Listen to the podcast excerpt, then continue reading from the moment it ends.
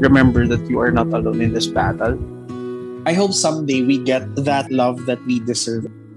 Learn how to say no. I-prioritize mo kung ano yung important for you. You don't have to feel bad for expressing your feelings. Surround yourself in a community where you're being empowered. While you're looking for the right or the healthy environment, make sure that you are also the right environment for others. Someone somewhere understands. Padayon lang. Abiyan. IKK Podcast, now streaming on Spotify. Follow us on Instagram and Twitter at IKK Podcast.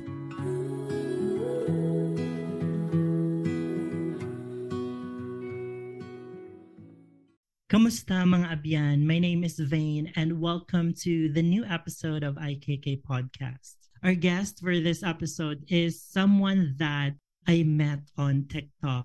Meron siyang content that really caught my attention kasi sobrang relatable and impactful siya for me. Kaya naman, yung pag-uusapan natin in this episode will revolve around that matter. With us today is Anne Peher, Welcome to IKK Podcast, and kamusta ka naman? Hi, hello, Vane and Riel. Of course, uh, first off, thanks for having me and congratulations on your um I think fifth um season no nabanggit niyo kanina. So Yes. congratulations on making this initiative. Actually, isa rin ako sa mga gustong-gusto and pangarap ko actually makapag-start up ng podcast dahil ang dami ko ring hanas sa life. So congratulations dahil kayo ay uh, nagagawa niyo na yung yung bagay na gusto niyo. So, yun, hello. Nice to virtually meet both of you finally. Thank you for saying yes to this. Alam mo ba, ang random Swiss kasi Hmm. nung nakita ko yung yung content niya na yun, hindi ko naman agad siya message pero I followed her. I actually saved the video tapos sinend ko sa'yo. Hindi ko alam kung napanood mo bilang ah, hindi mo naman pinapanood yung mga pinagsend ko sa'yo. But anyway, sabi ko parang perfect tong topic na to for a podcast. Kaso, sabi ko, paano ko kaya siya may, may pupush na ako lang mag-isa kasi an si Riel, kakabalik niya lang from a long break. So mag-isa ako. Oh, welcome back to the real Yes. world, Riel. Thank you, thank you. Na-miss ko to actually, but ayun. So, medyo mag-isa akong nag-host for a while. So, sabi ko, paano ko kaya ito maipupush na ako lang mag-isa? So, naisip ko, ma-invite ko kaya siya. So, out of the blue, na nag-message ako sa'yo kasi you followed me back. So, it's easier for me to send a message sa'yo. Mhm, mhm, mhm, mhm.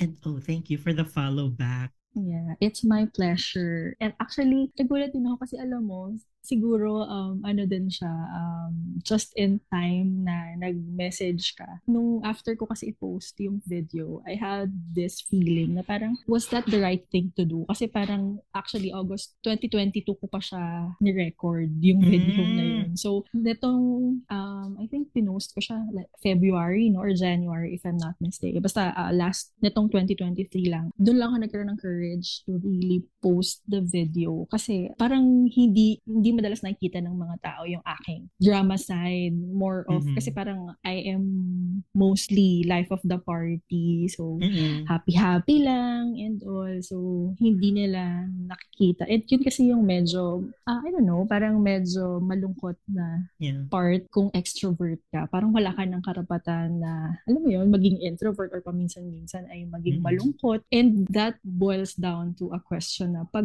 ikaw yung laging nagpapasaya, paano pag malungkot ka? Sino yung magpapasaya naman sa'yo? So, yeah, I did that video just to actually to ano din myself, to assure din myself na, ayun, kung wala mang ibang tao na makapagpasaya sa'yo or to remind you na keep going, at least you have yourself, di ba? Ayun, kaya ko siya pinost. Um, luckily, yun, thank you. Sobrang na-appreciate ko na nagkaroon pala siya ng impact to you, Vane. And hindi ko rin siya ina-expect na, ah, imagine, sa daming tao, parang merong isa na naka-appreciate nung message nung video. So, I appreciate sobra. Thank you.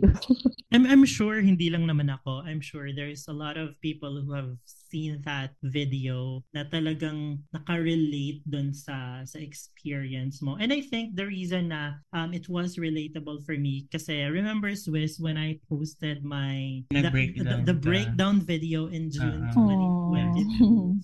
Kasi I've always had this strong facade, taray facade, Mhm, mhm. for for a long time I was like the image of strength for a lot of people and it felt like I was not allowed to be vulnerable but Mhm. finally after a long time I was able to finally break down and let people see na I'm also someone who is vulnerable and who has feelings to dispense. At the end of the day, tao rin tayo. We have our weaknesses. Minsan feeling natin immortal tayo but yeah, tao rin tayo. Mm-mm, mm-mm. True. Pero ano nga ba ang pinagkakaabalahan ng isang Anne Peher sa buhay? I am a government employee. Actually, never in my wildest dreams before while studying na makapasok sa government office kasi sobrang isa rin ako sa mga patotoo kung gaano ka ano yung mga nasa government. I mean, gaano ka strict, gaano ka susungit and all. so, now I know why kasi sobrang dami talaga ng kinikater na clients. But, yeah, at the end of the day kasi yun din iniisip ko eh, bakit sila nagsistay kung masungit sila. Pero as you go along with your job, na realize mo na parang naging advocacy mo na siya. So, siguro that's why I stayed kasi parang I started as um, a media practitioner sa isang government broadcast station. Then, uh, I I resigned, then I applied in one of the executive branches sa Philippines, yung Department of Health, na very controversial ever since. So I stayed, I stayed there for seven, I think almost seven years. Mm-mm. Um, and then after DOH, um, since kasi job order lang ako, our contract kasi is renewable every after six months. So, syempre, I'm not getting any younger. I tried uh, applying sa ibang agency. Mhm. Um, though nag-private ako for a year, then Mhm. nag-decide ulit akong bumalik sa government. Then ngayon, tinanggap ko na na baka para dito na talaga ako. Aside from that, um, nagsiserve ako sa Catholic Church as um, one of the members ng um, Ministry of Lectors and Commentators. I don't know if familiar kayo, yung Yeah. nagbabasa. Yeah, yan. Yeah. yan. Kami yan. yan. Um, uh, I started around siguro mga 2010 to 20, or 2011 up to now. Wow. And yes, uh, siguro parang ba't ako nag-stay, nagsiserve? Kasi parang yun na lang yung pinaka-give back ko sa lahat ng mga blessings na na-receive ko, I guess. And yung mga hindi ko pinagdasal pero binigay sa akin. So, and also parang yun na lang yung pinaka-pahinga mo sa lahat ng Mm-mm. pagod. Ayun, uh, I'm turning 30. Uh, I guess talagang kaya ko rin siguro nagawa yung video na yun Vane sa TikTok. Kasi I, I, I guess ha, yun na yun. Siguro yung midlife crisis talagang Mhm. napagdaanan ko siya this pandemic. So talagang I can say na ngayon one day at a time Yeah. na na na, na ano siya na na-embrace na ito na talaga. Hindi na natin mapipigilan ng ating pagtanda kahit anong gawin natin. Magkakaedad talaga tayo. So yun yun lang naman ang ah, mga little known facts about me na hindi nakikita masyado sa social media ko. Mm-mm. Mm-mm. ayun Kabugero pala yung ano, yung nagsaserve sa church. Parang, Saint Anne Peher, pray for us. Parang ah ganun true parang Saint Donalyn ba yun Sorry. Ikaw, Swiss, ano ka ba? Government employee ka? O makakonsider ka bang government Government employee? employee din ako actually. Nakarelate ako dun sa ano. nice. Okay, so hindi po ako makaka-relate sa mga government employees. Pero nakaka-relate naman ako sa mga battles nyo in terms of transportation. yes Awaken your dreams with every sip of the authentic taste of purely Pinoy coffee beans. This rainy season, play your bedweather Spotify playlist at Tara Timple Tayo. Check out Timple Tayo on Shopee and Lazada. So, ayun na nga. I've watched your video on TikTok where you were talking to people na may pinagdadaanan din sa buhay. Mhm. Looking back to your childhood, ano yung naging problema mo as a kid na minsan naiisip mo na sana ganun lang kasimple at kadali yung problems ko ngayon? Paano ba? Siguro, um, hindi naman like a problem talaga siya during my childhood. Siguro ang pinaka pain point ko nung bata ako is yung really longing for a brother or a sister. Kasi yung mga kalaro ko before, like, um, I, I must say naman na I've had the best childhood kasi Mhm. talagang hinayaan ako ng parents ko maglaro as in yung yung nakikita mong mga bata na umuuwi ng grabe yung pawis ganong levels talaga ako nun. so siguro kaya din siya nakatulong for me na maging extrovert or maging happy Mhm. happy happy lang kasi like na-express ko talaga yung sarili ko during childhood I've met many many friends talaga yun nga lang at the end of the day pag uuwi na ako yun as much as gano ko ine-enjoy yung labas. Marami akong kaibigan Mhm. at the end of the day, it's just me. So parang yun lang siguro yung pain point ko no, during childhood na parang, Mm. oh, sana hanggang loob ng bahay may kalaro ako, may kausap ako. Kasi bilang isang anak, parang nag-iiba na yung mundo mo pag nasa loob ka na ng bahay. Kasi, um, syempre, iba din yung priorities ng parents mo. Parang may mga adult ano din sila, stuff na inaasikaso and also parang Mm. hindi hindi ka hindi kami laging may communication parang ganun kasi nag-work yung father ko and then yung mother ko um nung nag 7 years old ako nag-work na rin siya Mhm. So, ayun, pag uuwi ako ng bahay, wala na akong kausap or wala na akong kalaro, ganun. So, kaya pag nasa labas ako, talagang sinusulit ko talaga. Totoo, lahat ng laro. Sinasabi nila, kung lalaki yan, I know, gagawin ko yan. Lalaroin ko yan. So, from from the patintero to tumbang preso to lahat na Mm-mm. mga mga larong pangkalsada to na nag-transition into 10-20 garter, mga ganyan. Na, So, mother ka siya. before. True. Kasi medyo magaan pa ako. nun. So, kaya ko pa silang sagipin lahat. So, dead mother, dead all ka na. Dead all. True. Yung tipong uuwi ka na ah, puting-puti yung medyas mo, lalabas ka, tapos pag uwi mo, grabe. Kasi hanggang school, dala-dala ko siya. So, Uh-uh. again, yun, hanggang sa school, ang saya-saya. Tapos pag uuwi ka na, parang, oh, ito na naman, uuwi na naman ako. Mm. Parang sila na naman ang kalaro ko. Yun, siguro yun lang yung naging, I, I can't really consider a problem, pero yun lang yung na-feel ko no, na parang pain point. Kaya pag may naging friends, ako talagang, come here, ganun, ganun talaga. Ako talagang ano, friendly talaga ako. I think I can relate kasi I'm also an only child. Oh, really? Yung mga nakakalaro ko naman nung bata ako, yung mga pinsan ko na yung bahay napakalayo naman talaga. Mm-mm-mm. So, syempre pag makikipaglaro sila sa akin, like idadalin sila doon ng mga kuya nila, tapos kukunin sila ng mga 5.30 p.m. or 6 p.m. Every time na umuwi sila, lagi akong umiiyak kasi gusto ko mag-stay sila. Parang hindi ko lagi matanggap. Although, parang everyday naman siya nangyayari. Eh, everyday din ako umiiyak na ano, nawawalan ako ng kalaro at the end of the Mm. day. Oh. Kaya nung nung nag-move kami sa ibang place, tapos nagkaroon ako ng ibang playmates na hindi na mga pinsan, para inaabot ako ng gabi and even sometimes kapag alam mo yun, maliwanag ang buwan, tapos madaming mga bata sa labas, naku, nandun din ako. Mm-mm-mm. Ikaw, Swiss. Magulo kasi 'di ba yung buhay.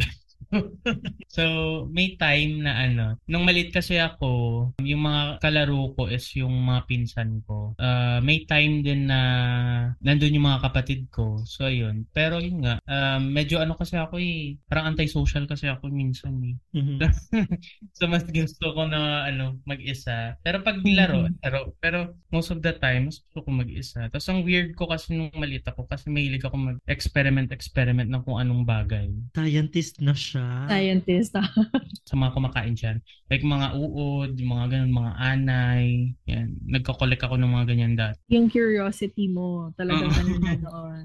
Totoo. Tapos naalala ko may may scrapbook ako na maliit Tapos, puro langgam. Iba, iba-ibang klaseng langgam. yung ginagawa ko, manguhuli ako ng isang langgam, is-scotch tape ko, tapos ididikit ko dun sa, ano, sa page ng book. Tapos, lalagyan ko yan ng description, i-describe ko yan. Pero ano ba siya? May difference talaga sila. Ang alam ko lang kasi is pula and itim eh, di ba? Meron, meron bang, meron bang in between? Di ba, may, sa, sa amin kasi, sa probinsya, may, may malalaki. science na, ah, yeah. May malalaki, tapos may maliit. ba yun? Ah, yun, antik. Masakit na yun mga gati, inuuli pa. Oo, inuuli ko yun. yung nasa, yung nasa puno. Oo. Ganun. Ganun ako ka, ano dati, ka weird. So, ayun. May time din na may naka-imbak na tubig tapos may mga kitikiti. So, Mm. yung ginawa ko, nilagay ko siya sa isang lagayan. Yung, ay, alam mo yung lagayan ng nips dati na chocolate. Yung blue. Nilagay ko Mm. doon, tapos tinakpan ko, tapos tinago ko sa ilalim ng kama ng lolo ko. Oh my God. Tapos, nung naglinis yung katulong, binuksan niya. Eh di malalaki na yung lamok. Ang ate mo, nagalaga pala ng carrier. The truth. True.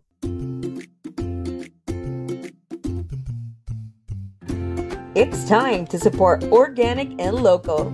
Pabango is a startup business of pet perfumes named after their owner's dogs.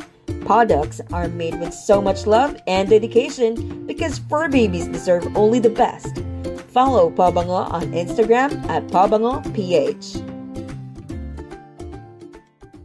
As we take steps sa career path natin, we slowly realize na our responsibilities are becoming bigger and bigger. Tapos nakikipag-compete pa yung bills natin along with our non-financial struggles in life. Ang daming kailangan tapusin sa work, may mga gatherings na hindi mo alam kung saan isisingit sa schedules mo, may iba pang mga bagay na kailangan natin i-accommodate. Kayo, have you had the experience na parang gusto niyo na lang mag-disappear kasi pagod na pagod na kayo sa buhay? Ako right now. Charot. ako kasi biased ako ngayon kasi nga may pinagdadaanan ako. Pero kung tatanggalin ko tong pinagdadaanan ko ngayon, ah may point sa life ko na parang napaisip ako na parang pagod na pagod na ako. Yung, alam mo yung routine na yung ginagawa mo. Tapos paulit-ulit na lang. Mm-mm. Pero yun nga, uh, you really have to find something or uh, yung gagawin mo to motivate yourself. Malaking bagay din siguro yung ano, yung for example, meron kang volunteer work, Mm-mm. yung pinagtutuan naman ng pansin mo na ibang bagay naman besides your work. 'Di ba? Yung iba inisip nila na, pahinga mo na yan. O, 'di ba? May mga nagsasabi na, pahinga mo na yan kasi off mo naman ganun. Pero kasi minsan, mas nakakapagod pa yung wala kang ginagawa kaysa dun sa may ginagawa. agree ako actually dun sa, sinas- sa part na sinabi niya na um, yung kailangan meron kang bagay na gusto mo na ginagawa mo. Kasi per my experience naman, wala naman ako dun sa part na yun talagang gusto ko na lang maging halaman or something. yung gusto mo na lang maging hangin, ganyan. Pero totoo naman kasi talaga na patanda ka ng patanda. Parang mas, parang sinasabi kasi natin na, na hindi ganito kahirap yung buhay. Pero siguro kasi ako, ang perspective ko naman, dahil nung bata pa tayo, hindi pa din ganun kalaki yung scope or yung reach nung nakikita nating ano ng ng life natin. Like uh, noon kasi 'di ba, syempre school, then after school bahay, then friends. So pag lumalaki na, nagkakaroon na tayo ng more responsibilities. Yeah. Kaya natin nasasabing mahirap na, pero parang actually doon nga ako nagising sa sinabi ng father ko sa akin. Sabi ko, "Ang hirap ng buhay ngayon. Ganyan to, ganyan, ganyan. So, nag-rant ako sa kanya. Tapos parang nagulat ako and then parang rin ako binuhusan ng malamig na tubig nung sinabi niya sa akin na noon pa mahirap ang buhay. Pero hindi mo lang napapansin. Kasi hindi pa ganyan karami yung ginagawa mo and responsibilities mo. So talagang napaisip ako na, oo nga, na Mm. hindi kasi natin nakakita yung broader picture nun. We're in ngayon na matanda na tayo or parang medyo matured na tayo, mas nakakita na natin. Pero yun, again, kaya dun sa sinabi ni Riel na importante talaga na meron kang gustong ginagawa mo. Kasi yun yung magbibigay sa'yo ng para ma-fuel up yung something within you na magpatuloy pa kasi gusto mo yung ginagawa mo. Kaya siguro yun din yung sinasabi ko sa mga mas bata sa akin na it's really important na may bagay kang ginagawa na gusto mo para Mhm. nadadagdagan yung ano mo, nadadagdagan yung fuel mo to keep pushing kasi gusto mo yung ginagawa mo. eh. I, I think parang for me, malaking realization siya when you said that nung bata tayo, parang konti lang yung scope of responsibilities natin kasi hindi pa tayo ganun ka um, knowledgeable about the world. And Mm. the more we learn and explore the world, the more na nag expand yung scope of responsibilities natin. Oo nga, no? So parang hindi ko pala pwedeng sabihin na sana yung mga problems ko ngayon, yung mga naging problema ko lang nung bata ko, like iniisip ko lang kung paano ba ako lalabas, iniisip ko lang kung paano ako makakatakas sa, sa siesta, mga ganun. Mhm. But looking back and or realizing after you said that, parang it's a good thing pala that I have these responsibilities with me right now because that only mean that I was able to, you know, na parang ang lawak na pala nang na-explore ko sa mundong ibabaw. And that's a True. good thing for me kasi parang I learned a lot. Although medyo sa mahirap at mabigat na paraan, but I really did learn. Thank you for making me realize. True. But of course, kahit gaano man kabigat na mga pinagdadaanan natin sa buhay, at the moment, we have to realize din na, yun nga, we have come so far despite all those challenges we met along the way. Anne and Swiss, looking back sa mga pagsubok na, you know, masasabi niyong napagtagumpayan niyo, are you proud of yourselves? Siguro, in, yes, yun yung sa, sa question is, am I proud of myself? Mhm. Of course, I am. Kasi, na-realize ko rin siya na parang, I don't give much credit kasi sa sarili ko. Personally, ang, ang ano ko kasi is, malalaman kung nakagawa ako ng maganda if someone told me na I did a good job. Mhm. Pero, um, na, na, ano na ba natin, na-realize na ba natin, or wa- was there ever a time, or were there times na, were we able to said to ourselves na, we are proud na nagawa natin yun. Kasi parang, oftentimes, yung ginagawa natin, or ako personally, yung ginagawa ko kasi, hindi naman siya to please people, pero it's really, it's still good, or it's, it's still a great feeling na, Mhm. merong maka-appreciate ng ginagawa mo. But na-realize ko ngayon sa age ko na parang as long as masaya ako sa ginawa ko, as long as napaproud ako sa sarili ko na nagawa ko yun, I think that's all that matters. That, that's really good kasi it's really important for us to give the validation that we need kasi the, the more that we try to find it externally, parang mas lalo tayong nahihirapan to prove na we are really good at something that we're doing. It's important the American presence of mind to always realize na you are doing well sa mga bagay na kahit maliliit lang, you know, sa mga bagay na um, maybe simple for others, but for you, it's it's Mhm. really satisfying. Yes.